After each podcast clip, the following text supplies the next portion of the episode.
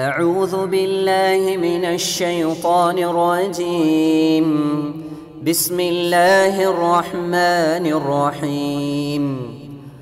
الرحمن علم القرآن خلق الإنسان علمه البيان. السلام عليكم ورحمة الله وبركاته. கண்ணியத்திற்குரிய சகோதரர்களே இறைவனால் படைக்கப்பட்ட இந்த மனித சமூகம் இந்த உலகத்திலே தொடர்ந்து இயங்க வேண்டும் என்று சொன்னால் இறைவன் மனிதர்களுக்கு மத்தியிலே ஏற்படுத்தியிருக்கக்கூடிய அன்பு நேசம் கருணை இரக்கம் இது போன்ற தன்மைகள் சக மனிதர்களுக்கு மத்தியிலே இருந்தால் மட்டும்தான் இந்த உலகம் தொடர்ந்து இயங்கும். இந்த உலகத்தில் யாரும் யாரையும் நேசிக்கவில்லை என்று சொன்னால் யார் மீதும் அன்பு காட்டவில்லை என்று சொன்னால் இந்த உலகம் எப்போதோ அழிந்திருக்கும். அப்போ இந்த உலகத்தினுடைய செயல்பாடுகள் சீராக சரியாக தொடர்ந்து இயங்குவதற்கு மனிதர்களுக்கு மத்தியிலே இறைவன் ஏற்படுத்தி இருக்கக்கூடிய நேசம் என்பது மிக முக்கியமான ஒரு காரணமாக இருக்கிறது. இன்னும் சொல்வதாக இருந்தால் இந்த உலகத்திலே ஒரு மனிதன் வாழ்கின்ற வாழ்க்கையை தாண்டி அவன் வாழக்கூடிய காலகட்டத்தில் செய்யக்கூடிய வணக்கத்திற்கும் இந்த நேசம் ஒரு முக்கியமான காரணமாக இருக்கிறது. எந்த அளவுக்கு என்று சொன்னால் அல்லாஹ் தன்னுடைய திருமறையிலே இணை வைக்கக்கூடிய நபர்களை பற்றியும் அவர்கள் இணை கற்பிக்கக்கூடிய கடவுள்களை பற்றியும் பல இடங்களிலே இறைவன் பேசுகிறான். அல்லாஹுவை வணங்க வேண்டும். அவனுக்கு தான் எல்லா ஆற்றலும் இருக்கிறது. இறைவன் செவியேற்கக்கூடியவனாக இருக்கிறான் அல்லாஹ் பார்க்கக்கூடியவனாக இருக்கிறான் நீ கேட்கக்கூடிய அத்தனை பிரார்த்தனைகளையும் அங்கீகரிக்கக்கூடியவனாக இருக்கிறான் எல்லாவற்றுக்கும் ஆற்றல் படைத்தவனாக இருக்கிறான். இப்படி எல்லா தன்மைகளும் எல்லா தகுதிகளும் இறைவனுக்கு இருக்கக்கூடிய சந்தர்ப்பத்தில் அல்லாஹுவை விட்டுவிட்டு கற்களையும் மண்ணையும் கடவுள் என்று இவர்கள் வணங்கி கொண்டிருக்கிறார்களே இந்த வணக்கத்திற்கு என்ன காரணம்? எதற்காக இவர்கள் கற்சிலையை வணங்குகிறார்கள்? எதற்காக அந்த கல்லிடம் சென்று பிரார்த்தனை செய்கிறார்கள்? எதற்காக எந்த ஒரு பலனையும் தராத கேட்காத பார்க்காத ஒன்றை கடவுளுடைய அந்தஸ்தில் கொண்டு வந்து ஏன் வைக்கிறார்கள் என்பதை அல்லாஹ் தன்னுடைய திருமறையிலே பேசுகிறான். இறைவன் சொல்லி காட்டுகிறான் இன்னமா இத்தகத்தும் மிந்து நில்லாகி அவுசானன். அல்லாஹுவை விட்டுவிட்டு இந்த சிலைகளை அவர்கள் கடவுளாக எடுத்துக்கொண்டதெல்லாம் மவத்தத்தை பயணிக்கும் ஃபில் ஹயாத்தி துனியா. இந்த உலகத்திலே அவர்களுக்கு மத்தியில் இருக்கக்கூடிய நேசத்தின் காரணமாகத்தான் எடுத்திருக்கிறார்கள். சிலைகளை வணங்குகிறார்கள். நீ ஏன் சிலையை வணங்குற? இந்த கல்லை வணங்குறதுக்கு என்ன காரணம் என்று கேட்டால் அதற்கு இணை கற்பிக்கக்கூடியவர்கள் சொல்லக்கூடிய பதில் என்ன? இந்த கல்லை நான் ஏன் வணங்குறேன் இது கடவுள் என்பதற்கு ஆதாரம் இல்லை. இதுதான் கடவுள். நான் சொல்றதை இது கேட்குது நான் என்ன கேட்குறேனோ அதை கொடுக்குது என்று நிரூபிக்கக்கூடிய ஆதாரம் இணை வைப்பாகிட்ட இல்லை. அதனால் அவன் என்ன சொல்கிறான்னா நான் வந்து என்னுடைய முன்னோர்களை நேசிக்கிறேன். என்னுடைய மூதாதையர்களை நேசிக்கிறேன். அவங்க இந்த கடவுளை நேசிக்கிறாங்க அதனால் இதை நான் வணங்குறேன். இணை கற்பிக்கக்கூடியவர்கள் அந்த சிலைகளை வணங்குவதற்கு எந்த காரணமும் இல்லை. அவர்களுக்கு இடத்துல இருக்கக்கூடிய ஒரே ஒரு காரணம் அவர்களுக்கு மத்தியில் இருக்கக்கூடிய நேசம்தான் காரணம். நான் என் முன்னோரை நேசிக்கிறேன்ப்பா என் முன்னோரும் அந்த கடவுளை நேசிக்கிறாங்க. அதனால் நான் அந்த கடவுளை வணங்குறேன். அவ்வளவுதான். வேற எந்த காரணம் கிடையாது என்று இறைவன் சொல்லி காட்டுகிறான். அப்போ இந்த அளவுக்கு நேசம் என்பது ஒரு மனித வாழ்க்கையில் எவ்வளவு ஒரு தாக்கத்தை ஏற்படுத்துகிறது என்பதை நீங்கள் பாருங்கள். அப்போ இப்படிப்பட்ட இந்த நேசத்தை இந்த பிரியத்தை ஒரு முஸ்லீம் அல்லாஹுவையும் மறுமையும் நம்பிக்கை கொண்டிருக்கக்கூடிய ஒரு முஸ்லீம் இந்த உலகத்தில் இந்த நேசத்தை யார் மீது அதிகம் வெளிப்படுத்த வேண்டும்? யாரை அளவு கடந்து நேசிக்க வேண்டும்? யார் மீது தன்னுடைய பிரியத்தையும் அன்பையும் பொழிய வேண்டும் என்பதை இஸ்லாம் நமக்கு அற்புதமாக சொல்லி காட்டுகிறது. நாம் வணங்க வேண்டிய இறைவன் அல்லாஹ் ஒருவன் அந்த இறைவனால் அனுப்பப்பட்ட இறுதி தூதர் நபிகள் நாயகம் சல்லல்லாஹு செல்ல அன்னவர்கள் மீது ஒவ்வொரு முஸ்லிமும் அளவு கடந்த நேசத்தை வெளிப்படுத்த வேண்டும். எந்த அளவுக்கு என்று சொன்னால் அல்லாஹ் இந்த விஷயத்தை தன்னுடைய திருமறையில் எப்படி சொல்கிறானா அல்லாஹ்வுடைய தூதரை முஸ்லீம்கள் நேசிக்க வேண்டும் என்பதை ஒரு அறிவுரையாக சொல்லலை. ரசுல்லாவை நேசிங்க ரசுல்லா மேலே அன்பு செலுத்துங்க என்று அறிவுரையாக சொல்லவில்லை. அல்லாவையும் அவனுடைய தூதரையும் நீ நேசிக்கலன்னு சொன்னால் உனக்கு அழிவு ஏற்படும். ரசுல்லாவை நேசிப்பது ஒவ்வொரு முஸ்லிமின் மீது கடமை என்று அல்லாஹ் கட்டளையிடுகிறான். நீ நேசித்தே ஆக வேண்டும். உனக்கு வேற வழியே கிடையாது. அல்லாஹ்வுடைய தூதரை அளவு கடந்து நீ நேசிக்க வேண்டும் என்று இறைவன் தன்னுடைய திருமண கட்டளையிடுகிறான்.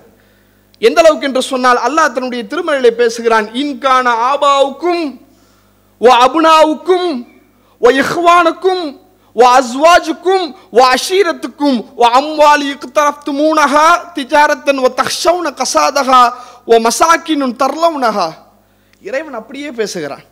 இன்கான ஆபாவுக்கும் உங்களுடைய பெற்றோர்கள் உங்களுடைய குழந்தைகள் உங்களுடைய சகோதரர்கள் உங்களுடைய மனைவி மக்கள் உங்களுடைய குடும்பத்தார் இவ்வளவு ஏன்? நீங்கள் சேர்த்து வைத்திருக்கக்கூடிய செல்வம் நஷ்டமாகி விடுமோ என்று பயப்படக்கூடிய வியாபாரம் நீங்கள் விரும்பக்கூடிய இடங்கள் இது அத்தனையும் விட அஹப்ப இலைக்கும் மினல்லாஹி வர சூலிகி வ ஜிஹாதி ஃபி சபீலிஹி. அல்லாவையும் அவனுடைய தூதரையும் அல்லாஹ்வுடைய பாதையிலே போர் செய்வதை விட இது அத்தனையும் உங்களுக்கு விருப்பத்திற்குரியதாக இருந்தால் ஃபத்தரப்பசு ஹத்தா யாத்தி அல்லாஹு பி அம்ரிஹி. அல்லாஹ் தன்னுடைய கட்டளையோடு வருவதை நீங்கள் எதிர்பாருங்கள். நீ உலகத்தை நேசி உன்னுடைய குடும்பத்தாரை நேசி. உன்னுடைய சகோதரர்களை நேசி. உன்னுடைய செல்வத்தை நேசி. உன்னுடைய வியாபாரத்தை நேசி. ஆனால் அந்த நேசத்தினுடைய அளவு என்ன? அல்லாவையும் அவனுடைய தூதரையும் விட அதிகமாக நீ நேசிச்சிடக்கூடாது. நீ அதிகமாக யாரை நேசிக்கணும்னா அல்லாவையும் அவனுடைய தூதரையும் தான் நேசிக்கணும். ஒருவேளை அப்படி நீ நேசிக்கலன்னு சொன்னா அல்லாவுடைய கட்டளை நீங்க எதிர்பாருங்க. உங்களுக்கு அழிவு ஆரம்பிக்க போகுது நீங்கள் பெரிய பாதாளத்தை நோக்கி போகிறீர்கள் என்று அல்லாவையும் அவனுடைய தூதரையும் அளவு கடந்து நேசிக்க வேண்டும் என்பதை முஸ்லிம்களுக்கு ஒரு கட்டளையாக இறைவன் சொல்லக்கூடிய காட்சியை பார்க்கிறோம். அதே போல நபிகள் நாயகம் சல்லல்லாஹும் அலைஹி வஸல்லம் மன்னவர்கள் சொல்லி காட்டுகிறார்கள் வல்லதி நப்சி பி எதிஹி என்னுடைய உயிர் எவன் கைவசம் இருக்கிறதோ அவன் மீது ஆணையிட்டு நான் சொல்கிறேன். லா யுமினு அகதுக்கும் உங்களில் எந்த ஒருவரும் ஈமான் கொண்டவராக ஆக மாட்டார். ஹத்தா அக்கூன அகப்ப இளைய மின் வலதுகி ஓ வாலிதுகி வன்னாசி அஜ்மைர் நான் அவருடைய பெற்றோரை விட அவருடைய பிள்ளைகளை விட ஏன் இந்த உலக மக்கள் அனைவரையும் விட அல்லாவுடைய தூதராகிய நான் அவருக்கு விருப்பத்திற்குரியவராக மாறவில்லை என்றால் அவர் ஈமான் கொண்டவராக ஆக மாட்டார். ஈமான் பூர்த்தி அடையாது. இதை விட ஒரு படி அதிகமாக உன்னுடைய குடும்பத்தாரை விட உன்னுடைய செல்வத்தை விட நீ சேர்த்து வைத்த இடங்களை விட உன்னுடைய வியாபாரத்தை விட நீ அல்லாவுடைய தூதரை நேசிக்க வேண்டும். அதை விட ஒரு படி அதிகமாக இறைவன் சொல்லி காட்டுகிறான். ஒவ்வொரு மூமினும் அல்லாஹ்வுடைய தூதரை தன்னுடைய உயிரை விட நேசிக்க வேண்டும். செல்வம் அவசியம். எதுவரையிலும் என் உயிரா காசா என்று வந்தால் உயிரை தான் சொல்லுவான். எப்போ உனக்கு திடீர்னு ஒரு ஹார்ட்டில் பிரச்சனை. ஐம்பது லட்ச ரூபா செலவு பண்ணால் காப்பாற்றலாம் என்ன பண்ணுவான்? ஐம்பது லட்ச ரூபாயா? அவ்வளோலாம் செலவு பண்ண முடியாது. பேசாடே நான் அப்படியே அப்படி சொல்லுவானா?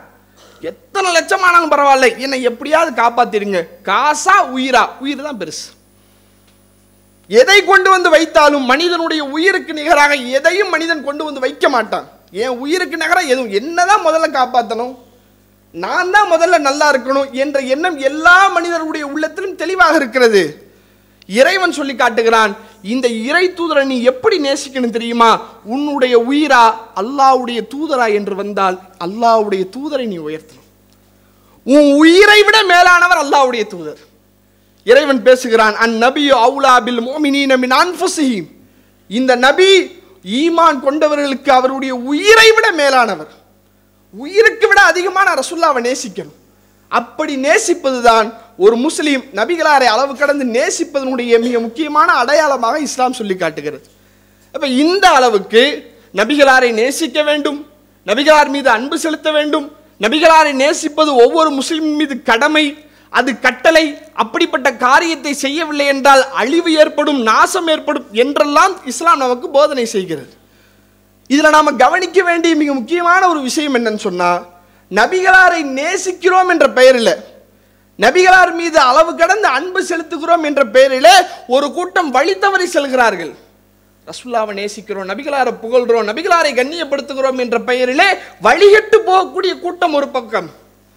மௌலுது என்ற பெயரால் மீலாது என்ற பெயரால் அல்லாவுடைய தூதரவர்கள் எதையெல்லாம் செய்யக்கூடாது என்று சொன்னார்களோ அதையெல்லாம் செய்யக்கூடிய கூட்டம் ஒரு புறம்.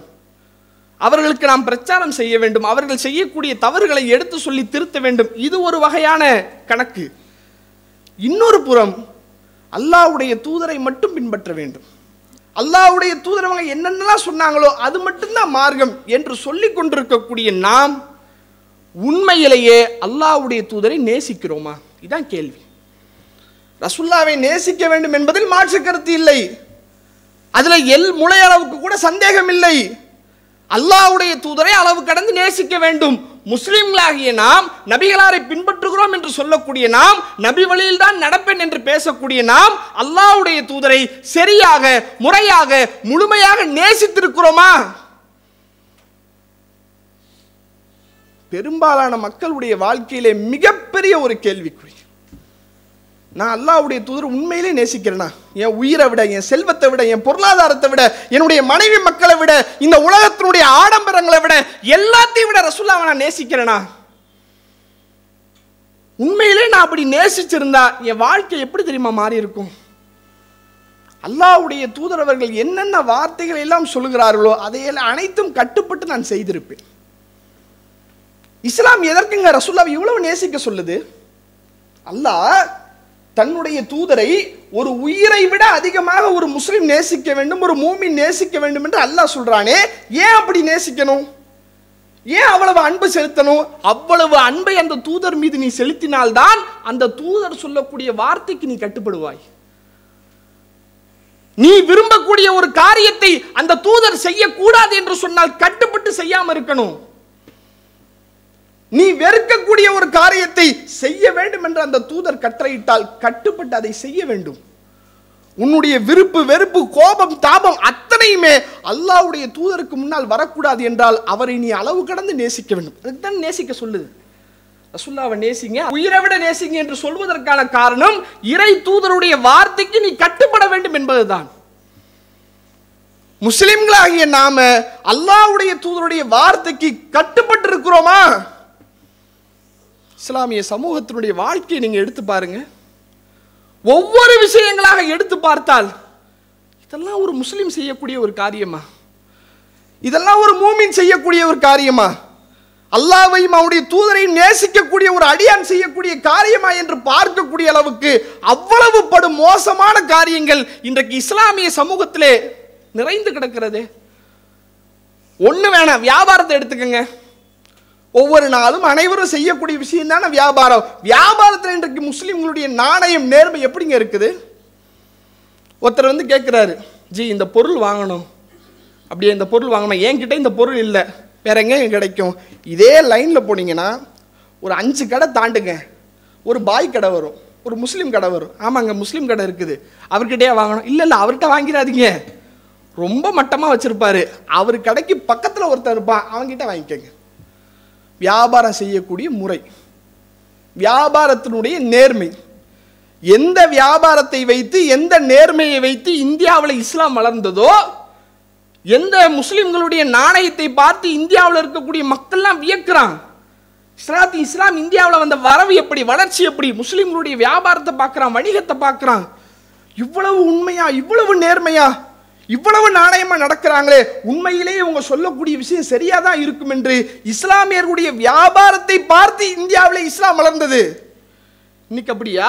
முஸ்லீம் கிட்ட வியாபாரம் பண்ணிடாத ஏமாத்திருவான் முஸ்லீம் கிட்ட வியாபாரம் பண்ணிடாத நாணயமா நடக்க மாட்டான்.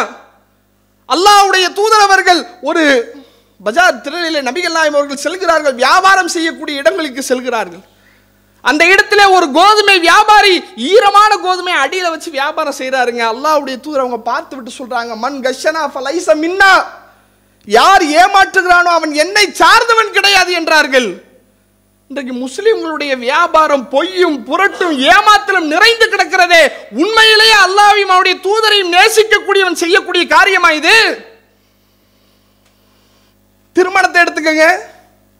மாற்று மத சகோதரன் கேட்குறாங்க என்னங்க முஸ்லீம்கள் இவ்வளவு ஆடம்பரமாக செய்கிறீங்க இவ்வளவு கிராண்டாக கல்யாணம் பண்ணுறீங்க ஒரு நாள் கூத்துக்கு பத்து லட்சம் இருபது லட்சம் என்று ஒரு கோடி ரூபாய் வரைக்கும் செலவு செஞ்சு திருமணத்தை நடத்துறீங்க? இவ்வளவு ஆடம்பரமாக முஸ்லீம்கள் திருமணம் செய்கிறாங்களே இதெல்லாம் தப்பு நீங்கள் சொல்லக்கூடாதா பாய்? நம்மளை பார்த்து கேட்குறாங்க இஸ்லாத்தில் உள்ளதா? நபிகள் நாயம் காட்டி தந்ததா? அல்லாவுடைய தூதர் அவங்க சொன்னாங்க இன்ன ஆலமணிக்காய் நிக்காய் பரக்கத்தன் ஐசரகு மாவுனா செலவு சிக்கனமான திருமணத்துல தான் அல்லாவுடைய பறக்கத்து இருக்கிறது என்று சொன்னார்கள். இவன் ஆடம்பரமா திருமணம் செய்யறான். ஊரை கூட்டி திருமணம் செய்யறான். ஊர்ல இருக்கிற அம்பிட்டு பேருக்கு சொத்த போடுறான். எதுக்குடா? சாப்பாடு போடலன்னா என் சொந்தக்காரன் கோச்சுப்பான். என் நெருங்கிய நண்பர்கள் கோச்சுப்பாங்க. என் கூட பழகினவன்லாம் கோச்சுப்பான். அதுக்காக நான் இப்படி செய்கிறேன் அல்லாவுடைய தூதருடைய வார்த்தை மீறப்படுதே. அது பிரச்சனை இல்லை. கேட்டால் என்ன? நாங்கள் உயிருக்கு மேலே ரசூலாவை நேசிக்கிறோம். பேர் என்னவா? உயிருக்கு மேல அல்லாவுடைய தூதரை நேசிக்கிறோம். செயலி என்ன? ரசூல்லா சொன்னதுக்கு மாற்றமா? இது என்ன? இது ஒரு நம்பிக்கையாளனுடைய அடையாளமா இது? ஒரு மூமினுடைய செயல்பாடா அல்லது முனாஃபிக்குடைய செயல்பாடா? யோசிச்சு ஒப்பிட்டு பாருங்க. நம்ம சொல்றது என்ன? அளவு கடந்து நேசிக்கிறோம். செய்யறது என்ன? ரசுல்லா எதை தடுத்தாங்களோ அதை செஞ்சுக்கிட்டு இருக்கிறோம். வியாபாரம் அப்படி இருக்குது திருமணம் அப்படி இருக்குது. இந்த சமூகத்தில் நிறைந்திருக்கக்கூடிய தீமைகளை தடுக்க வேண்டிய பொறுப்பு ஒவ்வொரு முஸ்லிம்களுக்கும் இருக்கிறது. அல்லாவுடைய தூதரவர்கள் எந்த இறை பணியை எந்த ஏகத்துவ பிரச்சார பணியை இறை தூதரவர்கள் செய்தார்களோ அந்த பிரச்சார பணியினுடைய இறுதியாக ஒரு முத்தாய்ப்பாக ஒவ்வொரு முஸ்லீமுடைய உள்ளத்திலே பதிவு செய்யக்கூடிய விஷயமாக அல்லாவுடைய தூதரவர்கள் தன்னுடைய இறுதி பேருரையிலே ஒரு செய்தியை பதிவு செய்கிறார்கள். கூடியிருக்கக்கூடிய மக்களுக்கு எல்லாவற்றையும் தெளிவுபடுத்தி விட்டு அல்லாஹ்வுடைய தூதரவர்கள் சொன்னார்கள் ஃபயு பல்லிகள் ஷாஹிதல் காயிப்.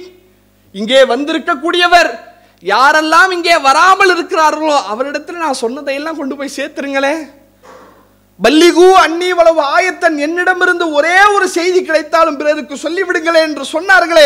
இந்த வார்த்தையை செயல்படுத்திய முஸ்லிம்கள் எத்தனை பேர்?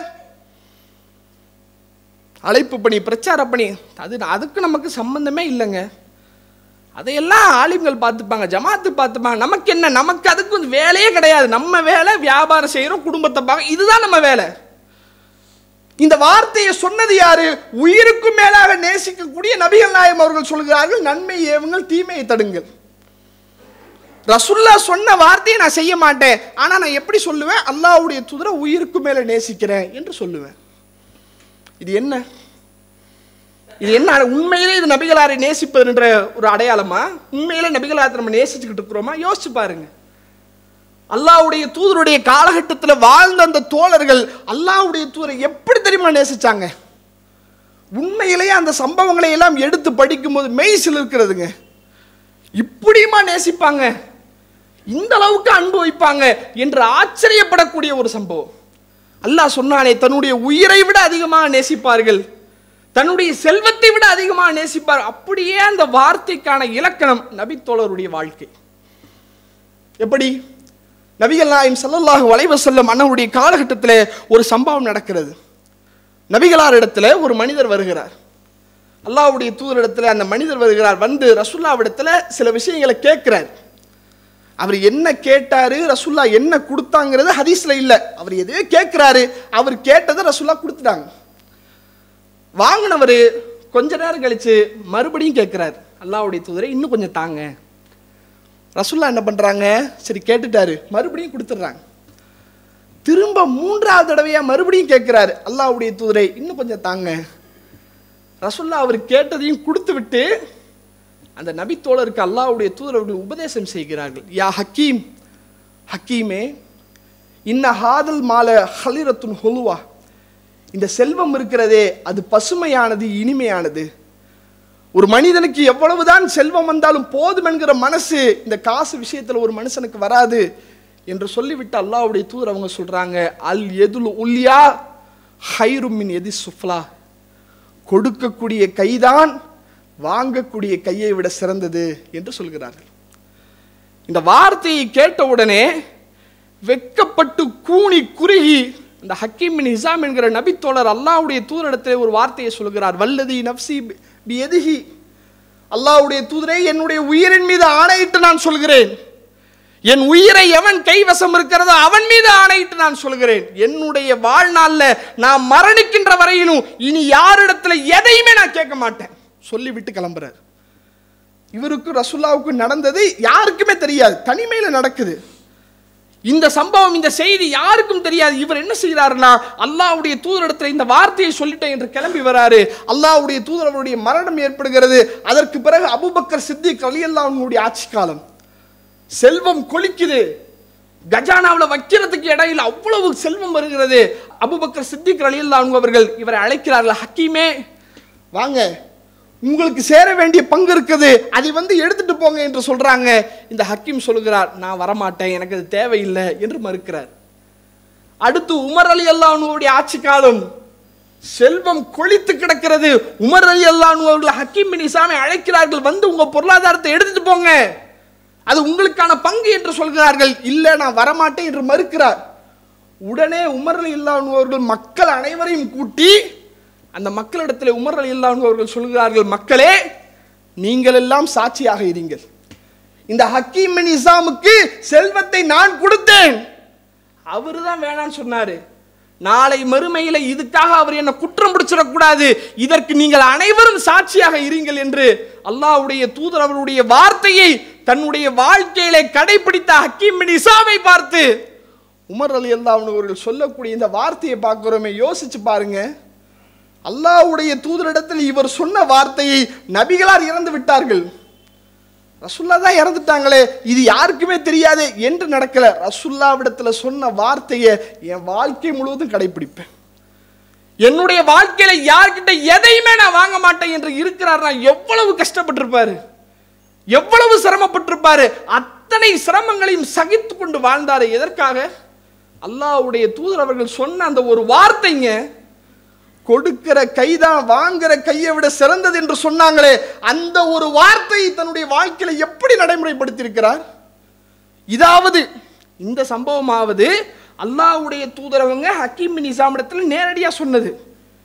இதை விட இன்னொரு செய்தியை பார்க்கிறோம். அந்த சம்பவத்துக்கு சம்பந்தமே இல்லாத ஒருத்தர் அல்லாஹ்வுடைய தூதருக்கு கட்டுப்பட்ட ஒரு செய்தி. சுனனும் தபுராணி என்கிற நூலில் பார்க்கிறோம். ஒரு மனிதர் அல்லாவுடைய தூதரிடத்தில் வருகிறார். வந்து அவர் சொல்கிறார் அல்லாவுடைய தூதரே எனக்கு சொந்தமான இடம் இருக்கிறது. விவசாய இடம். அந்த இடத்தை சுற்றி நான் வேலி அமைக்க வேண்டும். வேலி அமைக்கிற நேரத்தில் ஒரே ஒரு மரம் என்ன செய்யுதுன்னா அந்த வேலிக்கு குறுக்காக வளர்ந்து நிற்குது மரத்தை எடுத்தால் தான் நான் வேலி அமைக்க முடியும். அந்த மரத்துக்கு சொந்தக்கார இடத்துல நான் போய் பேசுகிறேன் அவர் என்ன பண்ணுறாருன்னா அந்த மரத்தை எனக்கு தரமாட்டேங்கிறாரு. நான் எவ்வளவு தான் பேசி பார்த்தாலும் ஒரு மரத்தை தரமாட்டேங்கிறாரு. நான் வேலி அமைக்கலைன்னா பயிரெல்லாம் நாசமாக போயிடும் நீங்கள் கொஞ்சம் பேசுங்களேன் என்று ரசூல்லாவிடத்துல சொல்கிறார் அல்லாவுடைய தூரவங்க அந்த மனிதனிடத்துல பேசுகிறாங்க எப்பா அவருக்கு தான் கேட்குறாரு கொடுத்துறேன்ப்பா. ஒரு மரம் தானே அதை கொடுத்துரு அதுக்கான தொகையை அவர் தரேன்னு சொல்கிறாரு நீ கொடுத்துற வேண்டியதானே என்று சொல்கிறாங்க அவர் சொல் அதெல்லாம் முடியாது நான் தரவே மாட்டேன் நிற்கிறேன் உடனே அல்லாவுடைய தூதரவங்க சொல்கிறாங்க இவருக்காக இந்த ஒரு மரத்தை நீ கொடு. சொர்க்கத்துல அல்லாஹ் உனக்கு ஒரு மரத்தை தருவான் என்று சொல்கிறார் அப்போ பார்க்குறாரு அப்பயும் முடியாதுங்கிறார். காசுக்கு குடி என்று சொன்னால் அப்பயும் முடியாதுன்றாரு. ரசுல்லா சொல்கிறாங்க இவருக்கு இந்த ஒரு மரத்தை கொடு சொர்க்கத்துல உனக்கு ஒரு மரத்தை அல்லாஹ் தருவான் என்று சொன்ன உடனே அதுவும் முடியாதுங்கிறாரு. இந்த உரையாடலை அந்த வழியாக சென்ற அபு தஹதா என்கிற ஒரு நபித்தோழர் கேட்கிறார். என்னது? ஒரு மரத்தை கொடுத்தா சொர்க்கத்துல ஒரு மரம் கிடைக்குமா? உடனே என்ன செய்கிறார்னா இந்த அபுதஹதா அந்த ஒரு மரத்துக்கு சொந்தக்காரர் இருக்கிறாரே அவரை சென்று சிந்திக்கிறார். அவரிடத்துல சொல்றாரு தோழரே நீங்க உங்களுடைய ஒரு மரத்தை எனக்கு தாங்க. எனக்கு சொந்தமாக ஒரு தோட்டமே இருக்குது. அந்த தோட்டத்தை நான் தரேன். ஒரு மரத்துக்கு ஒரு தோட்டத்தை நான் தரேன். இந்த ஒரு மரத்தை எனக்கு தந்துருங்க என்று சொல்லி தோட்டத்தை விற்று ஒரே ஒரு மரத்தை விலை பேசுகிறார். பேசிவிட்டு அல்லாவுடைய தூதரிடத்தில் வந்து சொல்க அல்லாவுடைய தூதரே நீங்க சொன்னீங்களே இந்த ஒரு மரத்துக்கு நாளை மறுமையில் சொர்க்கத்தில் அல்லாஹ் ஒரு மரத்தை தருவான் என்று சொன்னீங்களே இந்த மரத்தை என்னுடைய தோட்டத்திற்காக நான் விற்று விட்டேன் இதோ இந்த மரத்தை உங்களிடத்தில் நான் தந்து விட்டேன் நாளை மறுமையிலே அல்லாஹ் எனக்கு சுவனத்திலே ஒரு மரத்தை தந்து விடுவான் தானே என்று கேட்கிறார்கள். அல்லாவுடைய தூரவர்களுக்கு மெய்சில் இருக்கிறது. இவர் சம்பந்தப்பட்டவரா? பேச்சுவார்த்தை நடக்குது அந்த பேச்சுவார்த்தையில் இவர் சம்பந்தப்பட்டவரா? மூணாவது மனிதர். ரசுல்லா சொன்ன ஒரு வார்த்தை ஒரு மரத்தை கொடுப்பா சொர்க்கத்தில் உனக்கு ஒரு மரம் கிடைக்கும் அந்த ஒரு வார்த்தைக்காக உலகத்தில் லாபம் தரக்கூடிய தன்னுடைய தோட்டத்தை கொடுக்குறாருங்க. கொடுத்து விட்டதோடு மட்டும் இல்லாமல் தன்னுடைய தோட்டத்தை நோக்கி ஓடுறாரு. அங்கதான் தங்கி இருக்கிறார். அந்த ஓ- நோக்கி ஓடுறாரு. அங்கே சென்றால் தன்னுடைய மனைவி உள்ள இருக்கிறாங்க. சொல்றாரு யா உம்ம தஹ்தா உஹுர்ஜி மின் ஹாயித்தி இதோ நம்முடைய இந்த தோட்டத்தை விட்டு நம்முடைய இந்த சொத்தை விட்டு நமக்கு இத்தனை நாள் எது சொந்தமாக இருந்ததோ இந்த தோட்டத்தை விட்டு நீ வெளியே வந்துருமா? இனிமே இந்த தோட்டம் நமக்கு சொந்தம் கிடையாது என்கிறார்கள். உடனே அவங்க வந்து கேட்குறாங்க என்னாச்சு? ஏன் சொந்தம் இல்லாமல் போச்சு? என்று கேட்ட உடனே நடந்த நிகழ்வை எல்லாம் சொல்கிறார்கள். உடனே அந்த மனைவி அதை ஏற்றுக்கிறாங்க. அல்லாஹ் உங்களுடைய வியாபாரத்தில் பறக்க செய்யட்டும். நீங்கள் செய்த வியாபாரம் சிறந்த வியாபாரம். அல்லாஹ் உங்களுடைய வியாபாரத்தில் பறக்க செய்வானாக? என்று சொல்லி இந்த உலகத்தில் தன்னுடைய சொத்தை இழந்தார்களே. என்ன மாதிரியான நம்பிக்கைங்க? என்ன மாதிரியான நேசங்க இதே மாதிரியான ஒரு காரியத்தை இந்த உலகத்தில் யாரு செஞ்சாலும் நாம என்ன சொல்லுவோம்? பைத்தியக்காரத்தனம் என்போம். சொர்க்கத்தில் ஒரு மரம் கிடைக்குது இந்த உலகத்தில் யாராவது கொடுப்பானா? எப்ப அதுக்கு ஒரு ஐயாயிரம் கொடு பத்தாயிரம் கொடு தோட்டத்தை யாராவது கொடுப்பானா? கொஞ்சமாவது அறிவு இப்படிதான் நம்ம பேசுவோம். அவர் என்ன பார்க்க ரசுல்லா சொல்லிட்டாங்க. நபி சொல்லிட்டாங்க. நான் என்னத்தை யோசிக்க கொடுத்துட வேண்டியதுதானே? இதுதாங்க உயிரை விட அதிகமாக நேசிக்கிறது. செல்வத்தை விட அதிகமாக நேசிப்பது இந்த உலகத்தை விட அதிகமாக நேசிப்பது என்றால் அது இதுதான். அப்படி நேசித்தார்கள். அந்த நேசம் நம்முடைய வாழ்க்கையில உண்மையாக இருந்தால் அல்லாவுடைய தூதரவர்கள் என்னென்ன வார்த்தைகளை சொன்னார்களோ என்னென்ன கட்டளைகளை சொன்னார்களோ அதை நம்முடைய வாழ்க்கையில கடைபிடித்திருந்தால் நம்முடைய செயல்பாடை பார்த்து இஸ்லாத்தை நோக்கி மக்கள் வருவார்கள். இந்த ஏகத்துவத்தை நோக்கி மக்கள் வருவார்கள். அப்படிப்பட்ட நல்ல மாற்றம் நபியினுடைய நேசத்தின் மூலமாக ஏற்பட வேண்டும். எனக்கு இந்த காரியத்தை செய்யறதுல விருப்பம் இல்லை.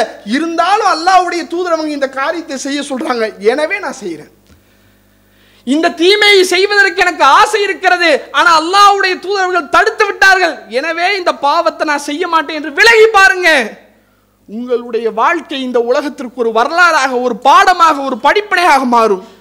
அப்படிப்பட்ட நல்லதொரு மாற்றத்தை அல்லாஹ் நம் அனைவருக்கும் ஏற்படுத்தி தர வேண்டும் என்று சொல்லி என்னுடைய நிறைவு செய்கிறேன்.